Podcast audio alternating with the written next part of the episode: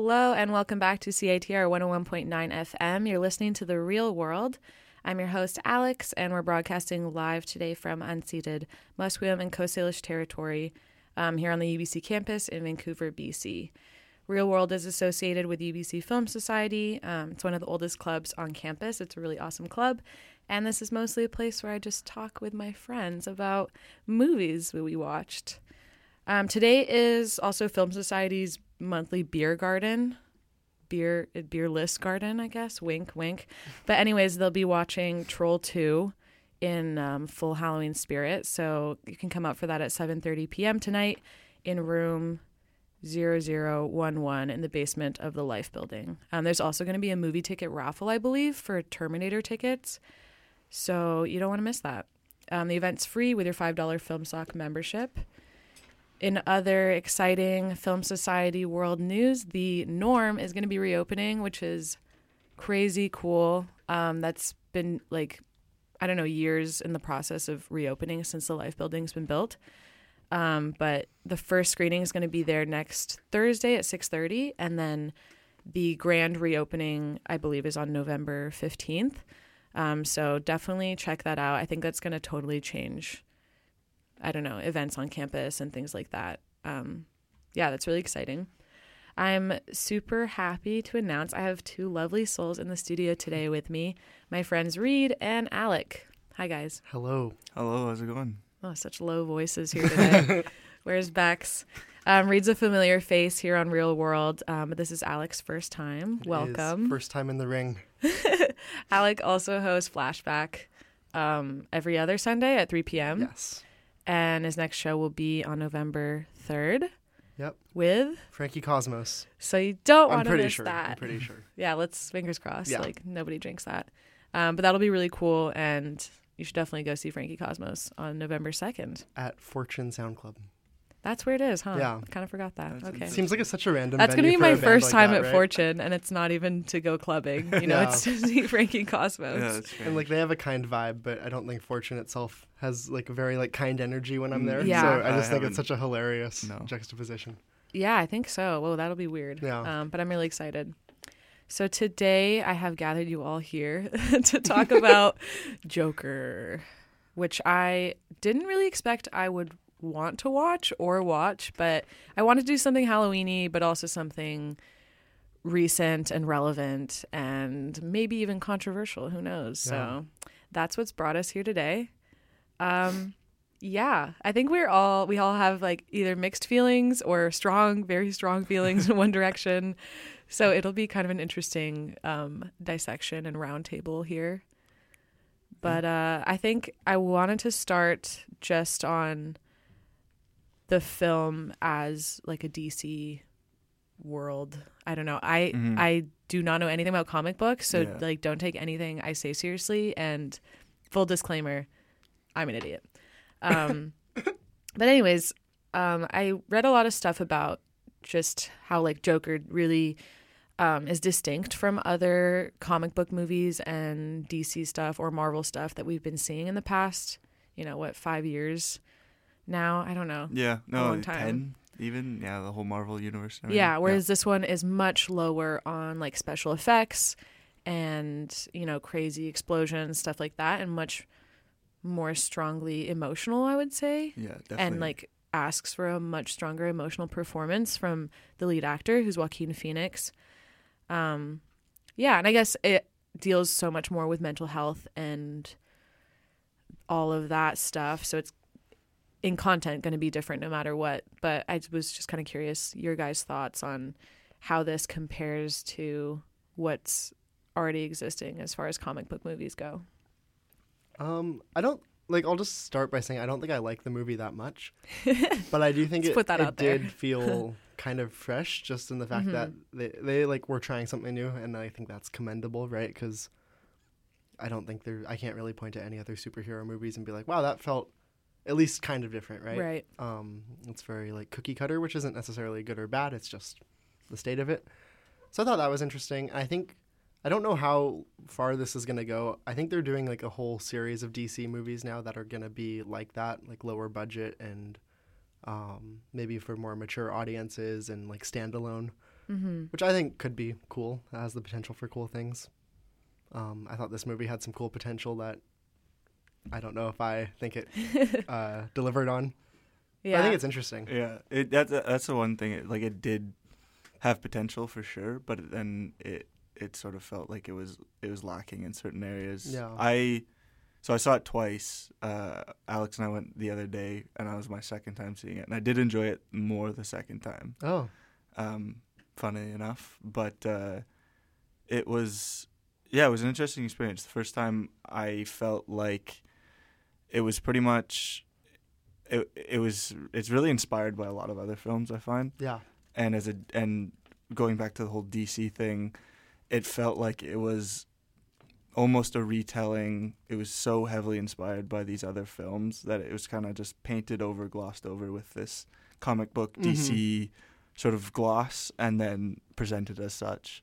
Um, and so for that, that sort of left a bad taste in my mouth. Like not taking away from all the good elements of it, but as a movie as a whole, sending a message or just being original, it might have lacked a little bit in there. Mm-hmm. Yeah. Yeah. What are your kind of overall feelings, Reed? I feel like I, in my head, I thought you really liked it, Yeah. but now I don't know how you feel about it. Actually, I was so the yeah. So I mean the second um the second time I was I was well both times I was actually really entertained. Mhm. Um, it, it is entertaining, uh, and in a sort of because you don't know what to expect, and that's the nature of the character, um, and it always has been in the comics and and, and in this film. Every sort of uh, reiteration of the Joker, you always get that. Mhm. Um, and Joaquin does it in a really interesting way. Um, or Phoenix, I'm not sure I should refer to him. we're on a first name We're on a basis. name, actually, yeah. we're buds. He's on the next episode of. Marvel. Tune in. um, well, Joaquin Phoenix does a great job at that. Um, just the scenes where you don't, you really don't know what he's gonna do, um, a- a- and he he presents himself in a sort of way that is can can go either way. Because you see you see him as a really sad, lonely character, um, and, and really not capable of much. i- Mhm. If you at the beginning, um, you say, "Oh, he's sad. He, you know, he doesn't doesn't have anything going for him. He really, you know, what could he do?" But it, it's that sort of those uh, weights stacking up on his back that kind of bring him down, and then finally lets it all go, and you see what he can do, and that sort of flip uh, and that unexpected switch in, in lots of different scenes um, were entertaining for me. Uh, Mhm. al- and and on a, on a weird sort of like comedic level. It's really dark, you know, but like a lot of the scenes are quite like, oh, like Funny. funny, yeah, Uh, funny in a I way, agree. like yeah, Even if it's just for like their shock. Can we? We can. yeah, for their shock spoilers, right? Yes, Yes, Okay. we will spoil this for you. spoiler. It's okay, so in the scene in the scene when he shoots De Niro, Yeah, I, that's my favorite scene of the movie, just because it's not necessarily surprising that he that's when he like snapped, you know, but Yeah. it was Mhm. still there wasn't like much time showing him drawing the gun or aiming the gun. It was just a very quick draw shoot. yeah, De Niro's dead on live TV. And I felt like that really captured like the intensity of the, the snap, you know? hmm And also I don't want to use the word funny because like it's a murder on live Right. TV, but it, it, it was just so shocking that you're kind of like, oh my, oh my god, he just Yes. did that, right? yeah, yeah, exactly. I, I think that's. I was kind of just like, oh. Yeah. But then I wasn't surprised either. And like we talked No, about this after, um, if that even happened, you know, if if this is kind of just a projection of his own psyche and Right. his own, you know, whatever's going on in his head, or if this is something that actually happened. Because Yeah. realistically, like somebody admits to a triple murder on live television, they're probably going to cut right there, Yeah. right? But yeah. Do we want to get into conspiracy theories? oh no, okay, not conspiracy theories, but like I think Not- it, yeah. it's pretty. A v- It's a valid theory. I No, it think. is. Yeah, or, or just not conspiracy. The theory theories. that, and the theory with that, right, is that the whole like two hours is in his head and he's in the asylum the whole time, Right. right? Yeah, the, well, the, yeah. There's that one. Like, Yeah. the whole thing is he's in the asylum. There's other. The other one would be like, maybe not quite that, and he does go to the asylum after all this, Mhm. but sort of the perspective changes a bit um, in like this end of the second into the third act, uh, or most of the second actually. Like when he starts having the fake relationship and everything like that, because you see all these things from his perspective, and going on the show are all sort of his reality, the way he sees things or the way Mhm. he imagines them, um, aren't actually what maybe happened, but that's the film and that's what you're presented with. It's 'cause Right. it's about him. Right. I think that's where, too, it really pulls away from like the common themes and ways that other comic book movies have been presented. Is that it's a very kind of omniscient narrator kind of thing. Not a Yeah. narrator, but but we can believe everything that's happening. You Yeah. know. But this one actually really plays with this Yeah. idea of unreliability Mhm, and like subjectivity and yeah it's the very- fact that like things might actually not be what they seem and we're more plunged into the character's perspective rather than just us as viewers watching this whole thing play out Yeah. Yeah. which you don't really see say in a Marvel movie for sure. Like that's this is the narrative. This is what's happening. And Mhm. things happen to the characters and there's conflict. yeah there's you don't acts, but question it there's you don't no question subjectivity, the there subjectivity or anything. um I think like the kind of the current like this movie's had a lot of viral moments, right? Mhm. But the current one is uh, everyone talking about him dancing on the stairs Mm. and like putting it to different songs and stuff, all these different things. Oh, I need that to are pretty watch funny. that. Yeah, it's pretty funny. um, but there's one shot that I didn't even really notice because I, I don't actually pay that much attention to movies when I watch them. But while he's dancing on the stairs, uh, like he like throws the cigarette early on, and then later it's in his mouth again. and I don't know if that was a mistake or not, but kind of tying back to like this idea of subjectivity, I kind of like the idea that maybe that was intentional because none of this is real, so it doesn't really matter if the cigarette's in his mouth or not, you know? Yeah. he's just having a it's his thing in his head, yeah, right? yeah, what a good basis for a film basically any mistakes you make can be uh, yeah, like that's the the beauty of drawn it, back right? to that idea Yeah, i've seen another thing circulating around about um, like the clocks in the movie all being the same, Same. time Yeah, or yeah, something which, so that like, shows the conspiracy. yeah like the time's not moving yeah. and he's just Oh. stuck somewhere i don't i knew that before even watching the film but i wasn't paying attention i also have a really hard time paying Yeah. attention during movies um, so i didn't really catch that Yeah. Which is why, like, watching it a second time for me was good because it was like, okay, this is the narrative. Now let's start watching it for other I could see some rewarding value in that. Yeah. actually. yeah Um, you probably have the most kind of focused perspective on it i feel like i just passed out for two hours just just experienced it. Uh, I, also with the stairs, it's not really relevant to the film, but it's in a it's in a neighborhood in Queens, I believe, um, because most of the film was Mhm. shot in sort of pretty rough areas in New York, because Todd Phillips wanted to create this Yeah. kind of energy of Gotham. Like this, like taxi driver seventies. yeah, exactly. Like, That's yeah. the, all that all that vibe. Um, so it, it's become a really big uh, Instagram place uh, or Instagrammable place. So Oh. all these people are like Brooklyn people yeah, and and Manhattan people are going to and uh, going to Queens to this really rough area, like has a super high percentage crime rate, and uh, and just taking Instagram photos and things on the stair on the staircase because it's in the Joker, and residents are actually really upset about that'd be it. so annoying. right Um, that kind of parallels parts of the story Parts of the in it, stories right? are the Like ri- you know, the, anti-rich yeah, exactly sentiment the and class, yeah, exactly, Thomas Wayne, all that. which is interesting. The Yeah, Thomas that is Wayne stuff is interesting. interesting. yeah, that's a side of the Waynes. I feel like we they don't have because never usually he's like the really. benevolent billionaire. right. Mm. Um, and again, I think every time I praise this movie, I want to preface by saying I actually don't like it that much, but I think it does some cool things.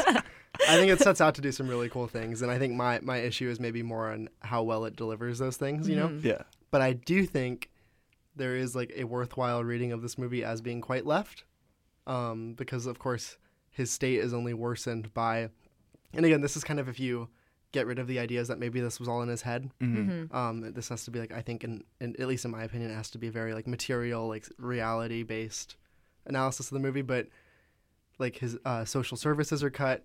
Um, he's constantly like alienated by um, like wealthier people who are like literally just oper- like function as bullies. You know, Mhm. like there's the people on the train that of course he, yeah, the he Wall murders. Street guys. And, Yeah. Um, and I do think like there is some interesting like commentary and maybe on how, on how like society does create its own monsters.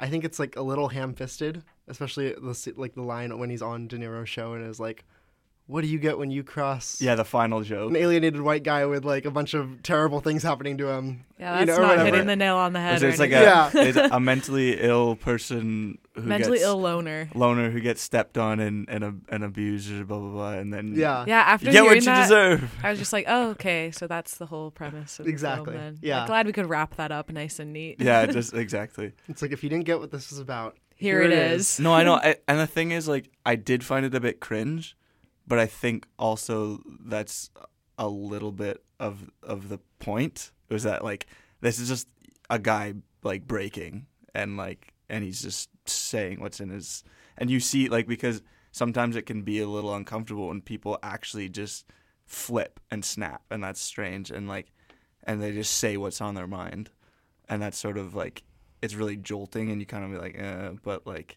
at the same time it was also it also kind of worked Yeah. Mm-hmm. um I guess also the fact that he has to kind of spell it out that much Yeah, in, a- in this kind of cry for help. But Yeah. at this point, you know, he's already killed people. Like he's already gone past the point of no return, I would say. Mm-hmm. Yeah. But but that's what it takes to be heard, I guess, or to be listened Yeah. to maybe, is to be on live television on the show and have to say something as blatant hmm and obvious as that. Yeah. And like kind of humiliating as well, right? mhm. Like Yeah.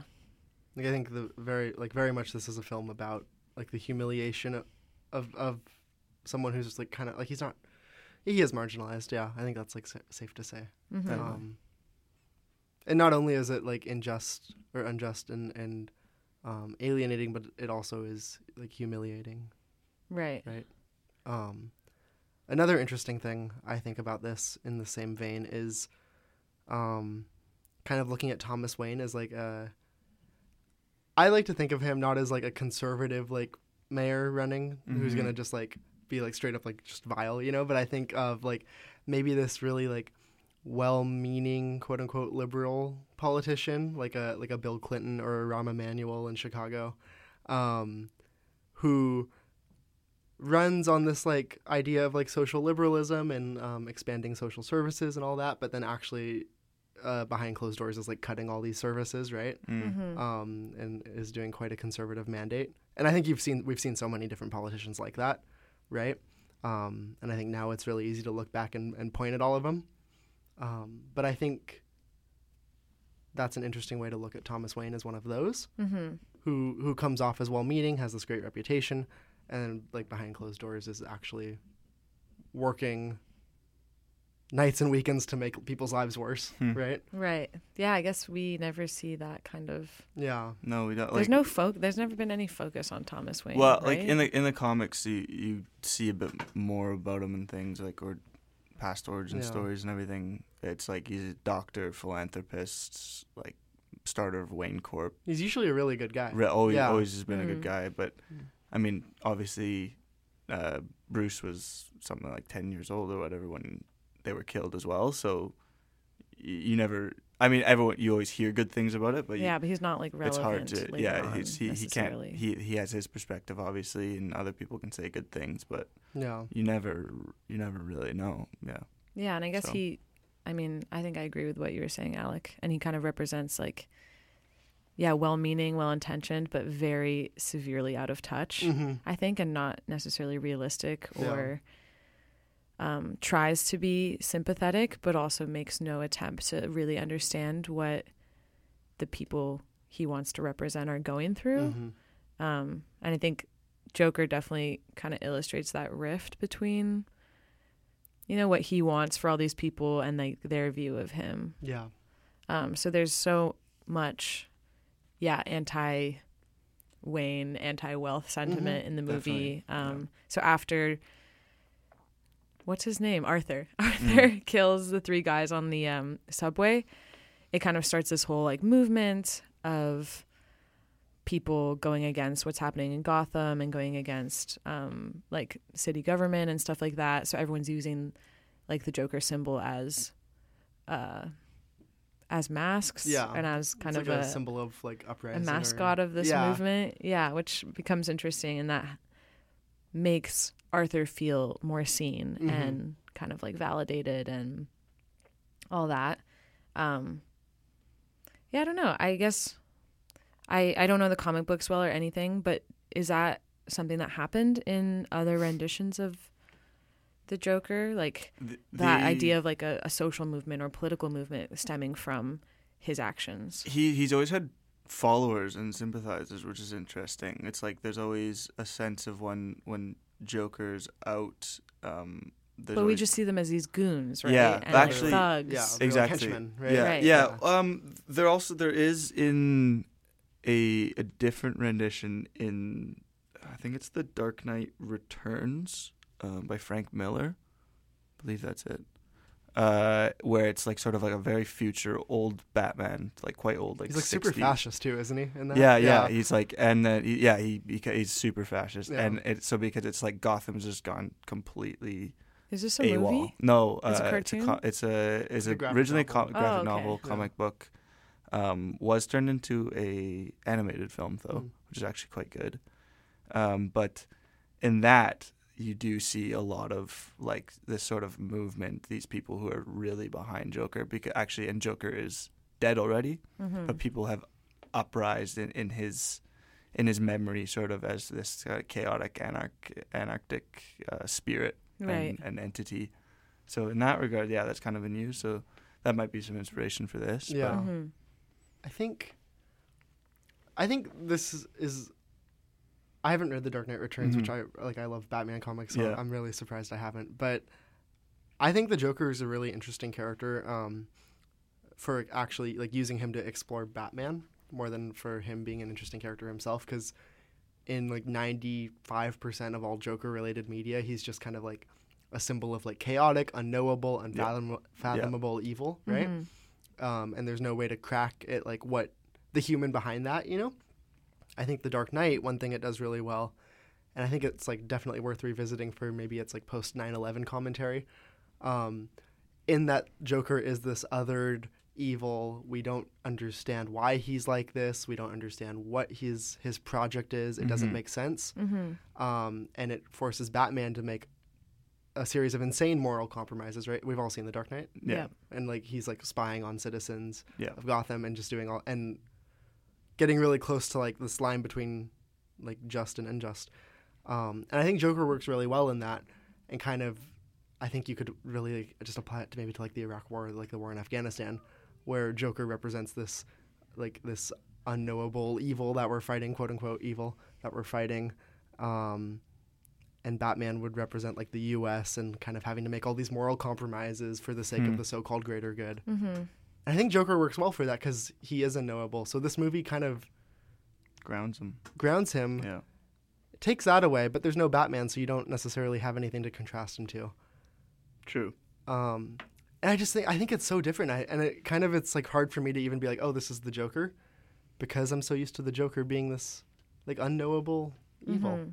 Yeah, You know? because you think you do get to know Arthur quite well. I think like the, st- Yeah. the, the the movie does present that where like i- there's there are certain points as, as bad as it is to say like of course you're gonna you're gonna sympathize or empathize with this character at Uh, yeah. certain Yeah, points. I mean, they. I think they want So- that. they want us, you know, exactly, not and and it's not like you're gonna sympathize with him in a in a later state, you know, Right. near the end when he's uh, like actually gone off the gone off the wall, but uh, more so like when you you see him struggling, you Yeah. see why he gets that way. And I mean, like, yeah, like he was like as a child, right? It Wasn't he? He was chained up. Yeah, he was chained and up, beaten, You know, like it's it's horribly traumatic, and and you kind of have to understand where, like, why he is what he is, and how everyone is kind of complicit in in letting people like this maybe fall through the cracks. Yes, yeah, Mhm. And then I also just think getting into like the commentary that surrounded this movie about like incels or just alienated Right. white guys yeah, there's a difference between condoning what they do, which is like evil and vile and horrific, and and no one should do that. You know, no no like normal person should condone any of that. But also, I think it's important to try and find ways to to prevent these people from falling through the. You know, even though like most of the time it, it's it's white guys who are relatively privileged in the grand Mhm. scheme of things. Yeah. It's still an issue that's not going away Right. and and what like regardless of whether or not Joker is like a good movie, I think it's at least interesting in showing how people like that still can slip through the cracks and and the devastating effects that can have on us. Mhm. hmm Do you think there's? I mean, a lot of people have. This is kind of stirring up the controversy around the movie, right? But um, the potential risk of having a movie like this and these kinds of like copycat effects or um, inspiring people, I guess, yeah, to commit similar crimes or um, they feel, you know, like affirmed or like validated by that character in a way that, you know, isn't Quite beneficial. troubling, yeah. I was like, I, I knew about all of it beforehand. I had been following everything, like I've been following it even before it went to Venice, uh, and then it and then it won, like it won the award at, at Venice Mhm. Film Festival, right? But it's like okay, so this could actually be a, a really good film. Like it won the the lion, the Venice Lion, uh, and the, but then then all the start stuff starts coming out. But it's, like, it's a dangerous film. You shouldn't see it. Uh, it's gonna it's gonna have all this stuff is gonna happen. Um, but and I so I didn't and I was like but I was like it's just a film and I don't like to believe that of m- most media hmm um so I did go into it with a you know I I so showing showing like slightly my bias like I didn't want it to be a political message but I really even now after two times seeing it I just I don't think it it is a, an overtly say right not yeah not definitely not right wing or No, definitely it's not, not like like alt right or definitely not like showing sympathy for for incels like these stories have been showed before and I don't mm-hmm. I. I think it's the time that we're in that it's getting the controversy I don't think it's in any way like the intention No. of the filmmakers to stir up those kinds of things, Not you know. But I think you still, as someone with that platform and with that power to create, you know, media that does influence millions of people, like how cautious do you need to be in tackling these kinds of issues and portraying them in a way that, you know, is is going to be beneficial or at Yeah. the very least not like inciting violence or inspiring Yeah. people or things like that yeah like it's kind of a shaky line and and we were just talking about um yeah that at the Venice Film Festival when it premiered it had like an 8 minute standing ovation Yeah. or something yeah um but we should also remember that that's not the US or Canada True. you know like those audience members may not have the same kind of um, emotional response that a lot of people here have who have you know been surrounded by news of like Yeah. gun violence or may have been like personally affected or have friends or family who are affected by that yeah um so i feel like that film festival where it premieres is like a little bit removed from the context that it's being shown here yeah um, so like in that sense, I, I don't know. I'm very mixed feelings about it all because I really get where people are coming from when they talk about how it is a little bit of a slippery slope to be making something that is so like sympathetic and all that. Um, but at the same time, like like Alex said, it's also beneficial to show how like a system can fail people Mhm. and to use that more as um, a springboard to fix the system as well. Yeah. Mhm. I made the joke. I was home for in the states for Thanksgiving weekend, hmm and I was like trying to get some of my friends who were around like to go see Joker, but they had already seen it. But I was like, no, I want the rush of seeing this in like an American theater. Oh my gosh. Like- I don't know if I can even laugh at that. but well, I know that's just like a dark, right? But um, I I just I think a lot of the the fear or like the label of this movie is dangerous is is kind of the media's f- fault because I think people were writing about this movie without having seen it. hmm And like Yeah. I think some of those concerns may be valid, but I think it became such a hubbub um, that was grounded on speculation, and then it kind of just got lost in like an echo chamber of everyone speculating yeah that this movie was dangerous. That any like good politics that it could have, which I think it has decent politics, got completely undermined. hmm You know, um, And then it's people are going into this film with all of that all that this stuff in Yeah. mind. yeah. So there's like a little bit more bias there, I think, before you even watch it. Yeah, I just, I think I think it was like irresponsible of like the the journalists and critics who wrote about this movie saying it was dangerous without seeing it and saying that it would inspire real world violence like over and over again without Mhm. without any concrete examples of that happening. Right. The one thing that people would report to was the the tragedy in Aurora, Colorado, Mhm. when uh, there was a shooting at the screening of The Dark Knight Rises. Right. But that's not even the Joker movie; it's the Bane movie. Right. But I think the But- And like, attacker dressed as I think he had I think, dyed that, hair. I think I, yeah, that that whole story was like kind of blown out of proportion, and the the sort of yeah, I, I believe so. I'm not sure exactly, but I yeah, I was reading about it this morning and that like he had told the police reportedly that he quote was the Joker. Ooh. So scary. like I think it just hit yeah, you know a sensitive place for people, and like that's why that kind of reporting yeah. came out of it. Um, I just think it's dangerous how how all consuming that reporting was, though. You know, hmm and I I think I don't know. Maybe this is like a hot take, but I think I think that kind of reporting coverage of it was maybe like was more dangerous than the film itself was, and made the film more dangerous than it, it ever actually was. Yeah. in in what way? Um, I don't know. I just think it felt like I don't. I'm not saying this about any reporter specifically, but it just felt like like they wanted they wanted some sort of violence to happen, so they could be like, "See, this movie's bad and dangerous and should be shunned." Mm. Because they know? need something to blame other than like other than the actual problems. You know what I mean? Yeah, that's the thing. It's so much easier to boycott a movie um, than it is to actually get mad about any sort of like systemic yeah. injustice. or make Yeah, any like exactly. policy change. yeah, or like, like like it's it's very much um, it's been Ralph happening. Wiggum from The Simpsons being like, "I'm helping," you know. uh, It's been happening for for ages. Like, Yeah. like violent video games, uh, violent movies, and like you at at the end of the film, I think you said it's that oh that was like less violent than I expected, right? Right. Yeah. And I had been, you know, going off of all of these kinds of reporting Exactly, and yeah. things like that. And I I went into it being like, I might be really scared or uncomfortable. Like I Mhm. don't really like watching violent movies. Yeah. Um, but it was really kind of only a few instances. And that's also, you know, I'm probably very like numbed out at this point. yeah, Yeah, we're we all, do we're all of the, desensitized. like, just stuff that's out there. Um, but still it wasn't it wasn't excessive Yeah. to me or like more than I expected. yeah, And an interesting like tidbit is like so Deadpool, also an R-rated comic book movie by Marvel.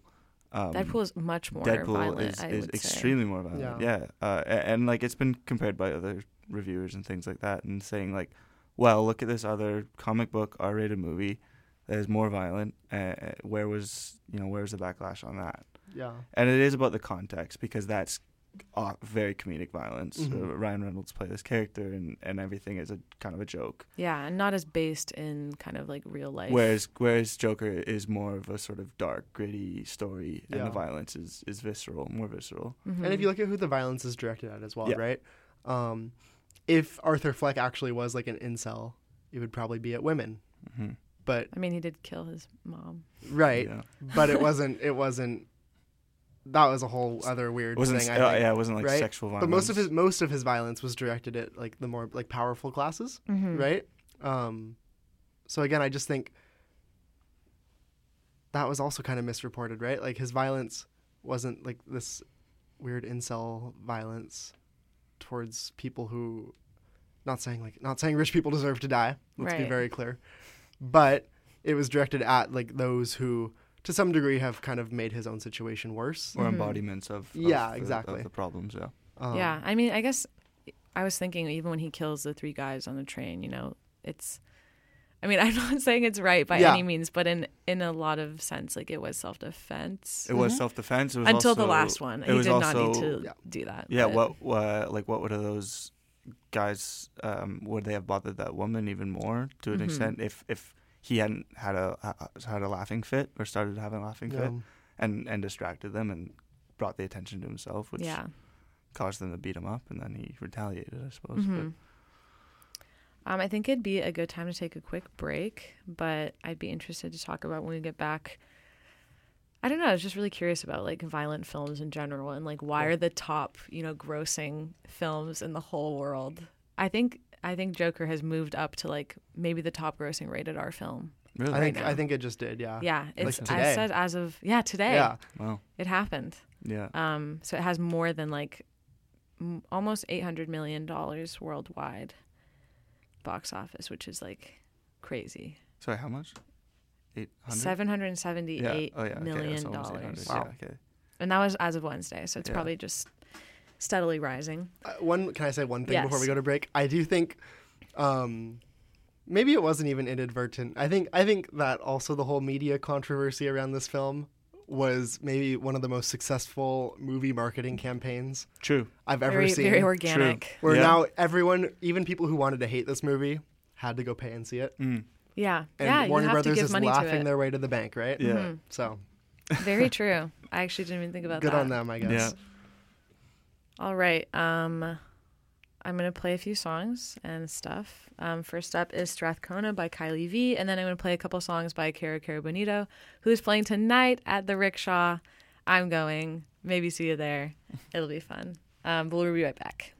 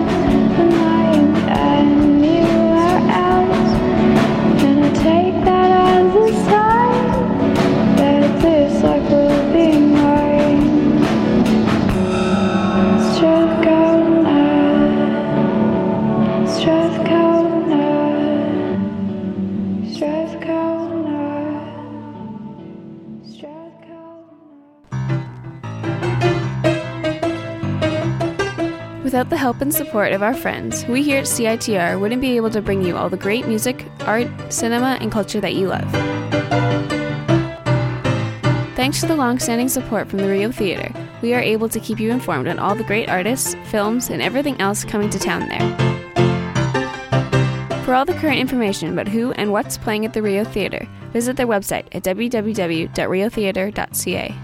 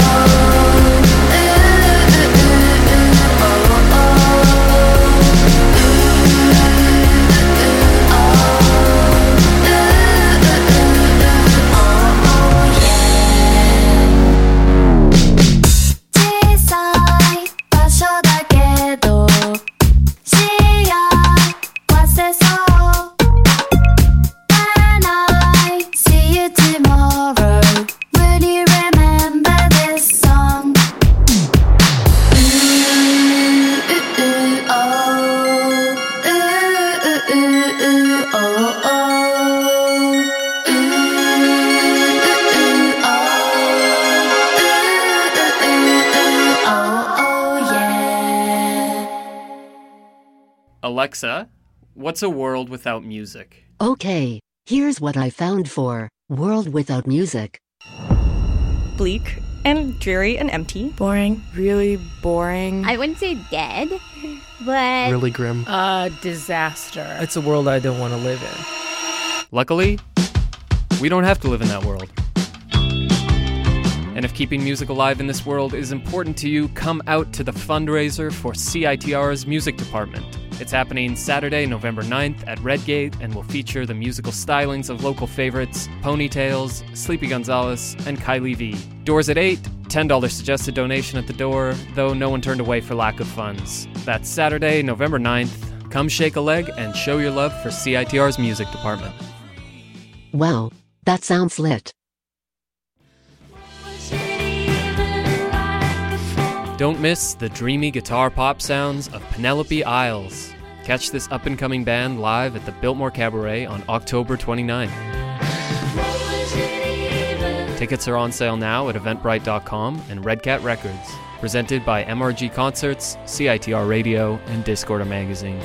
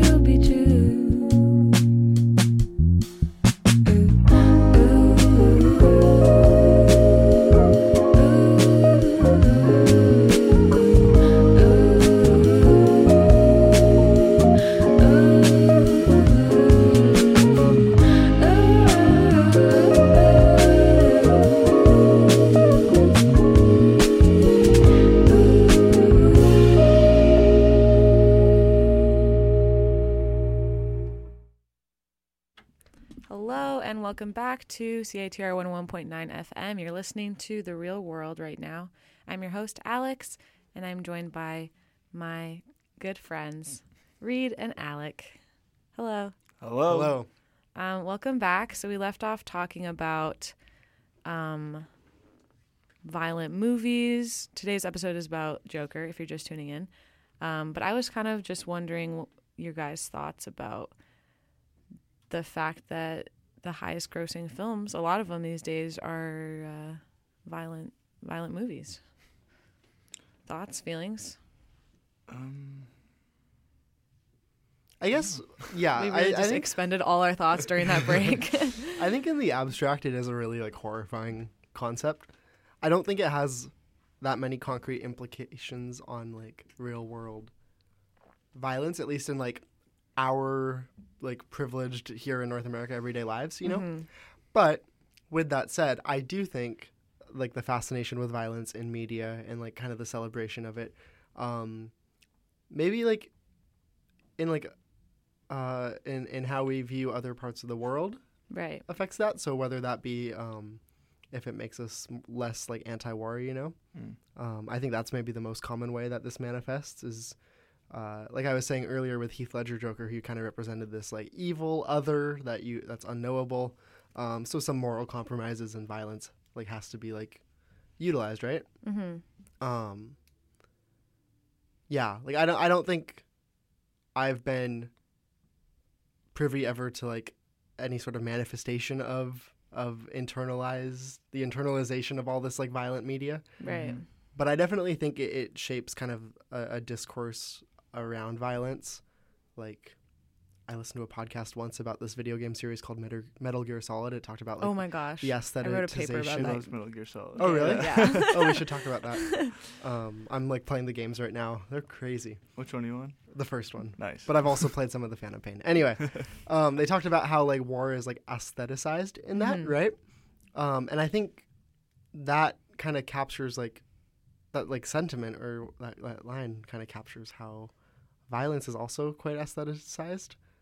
I hope I'm saying that word right. But like I I, think hope of like too. Kingsman, um, that famous scene where he's in the church.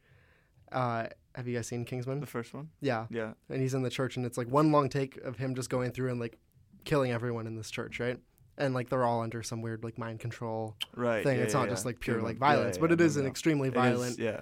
Um, super stylized really Mhm. fun scene such a really good music you know it, it's awesome it's so cool. yeah, cool we love fight scenes. yeah exactly Yeah. um but then like the other day donald trump just got in, in trouble because one of his his weird online followers took a video or took that clip from kingsman put trump's face over colin firth as he goes through and kills everyone Yeah, yeah, yeah.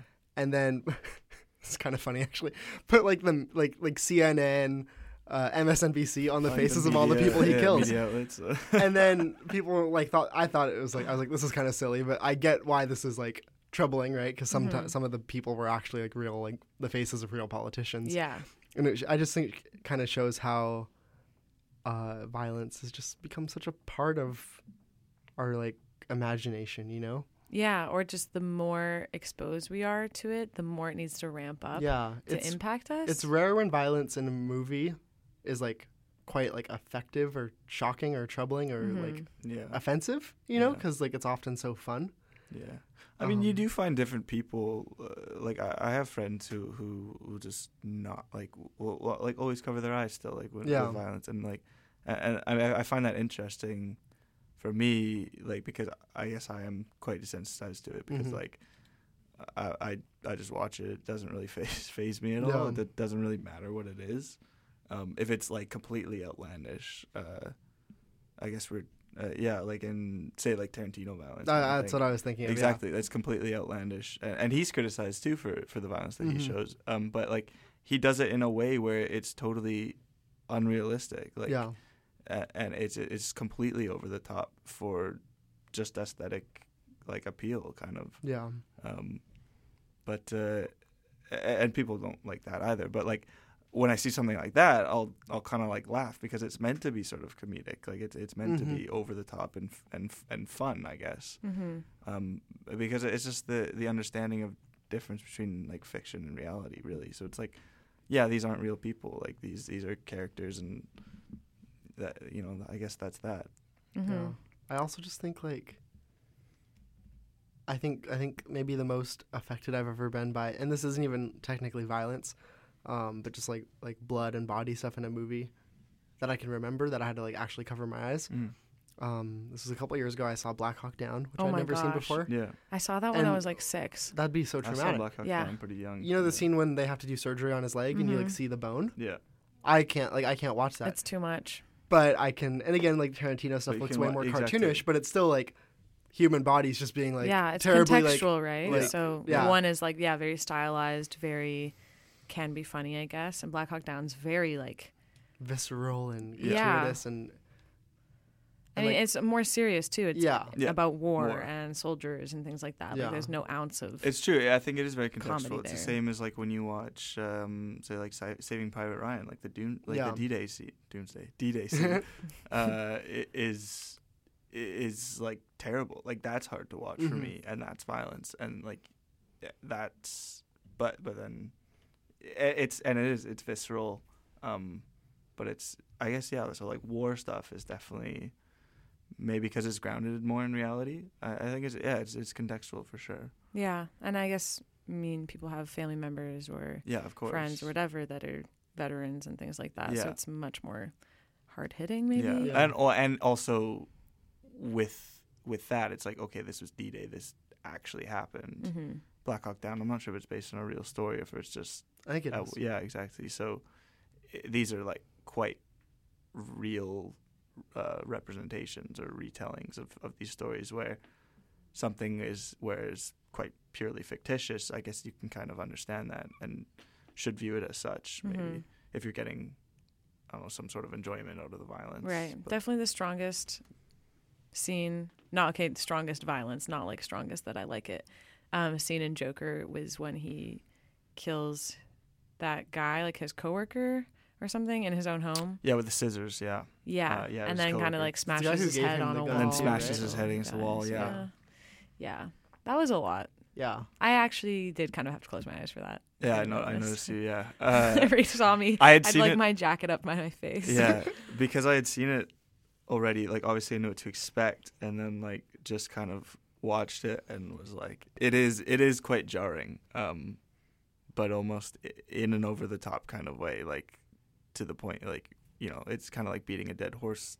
It's no like very pun Game of. Game of Thrones. Game kind of Thrones. Yeah, I guess like the whole head smashing too. Yeah. The, the spoilers there as well. Oh, but, yeah. but um, Thinking of other times I had to close my eyes to violence in Game of Thrones. was Game on of that list a couple is- times. yeah. probably. But then That it's was a big instantly that sort of that really like pretty brutal violence is instantly alleviated by some sort of like comedic relief, right? With with the other friend, the the his uh the his other coworker who can't reach the lock, Mhm. Or- and then he walks by and he he scares him like I was really afraid he was going to kill him. I yeah. I was like very anxious during that, but yeah.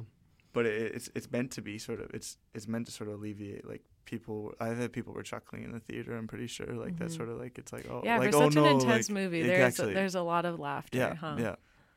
So maybe it's not a tragedy. Maybe it's a comedy. Yeah. Well, I think I think the the most the most tense scene because I think even people uh, on the show were like um, when the when the TV show happened when he when he killed De Niro, uh, it was it was not um, like it, it, people people kind of reacted in, in different sort of ways. It wasn't like oh god like they kind of expected it and it was Mhm.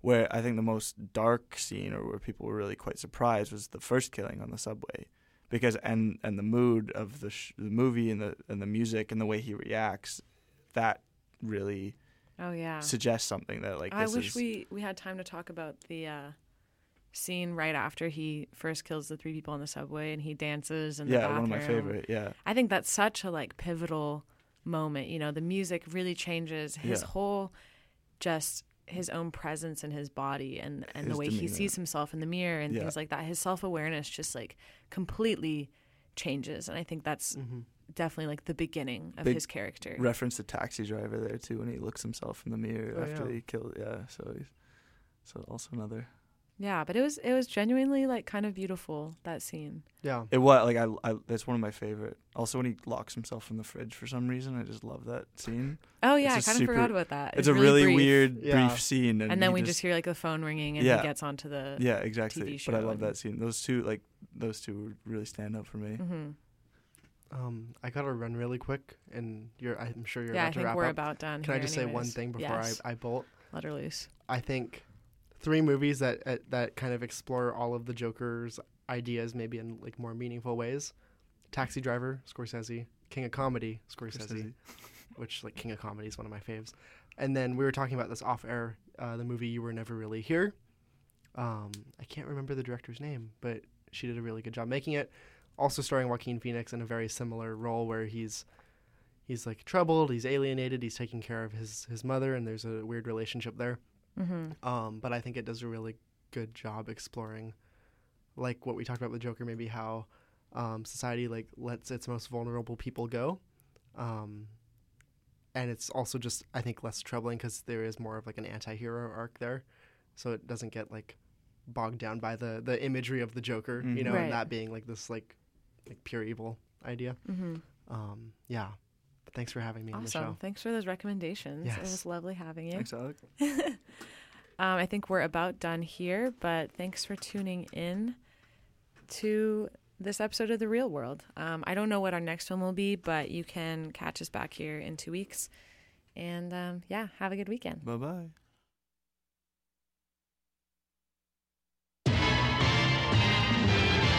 Start living. Start listening. From features through music to news, reflecting your views. This is CY.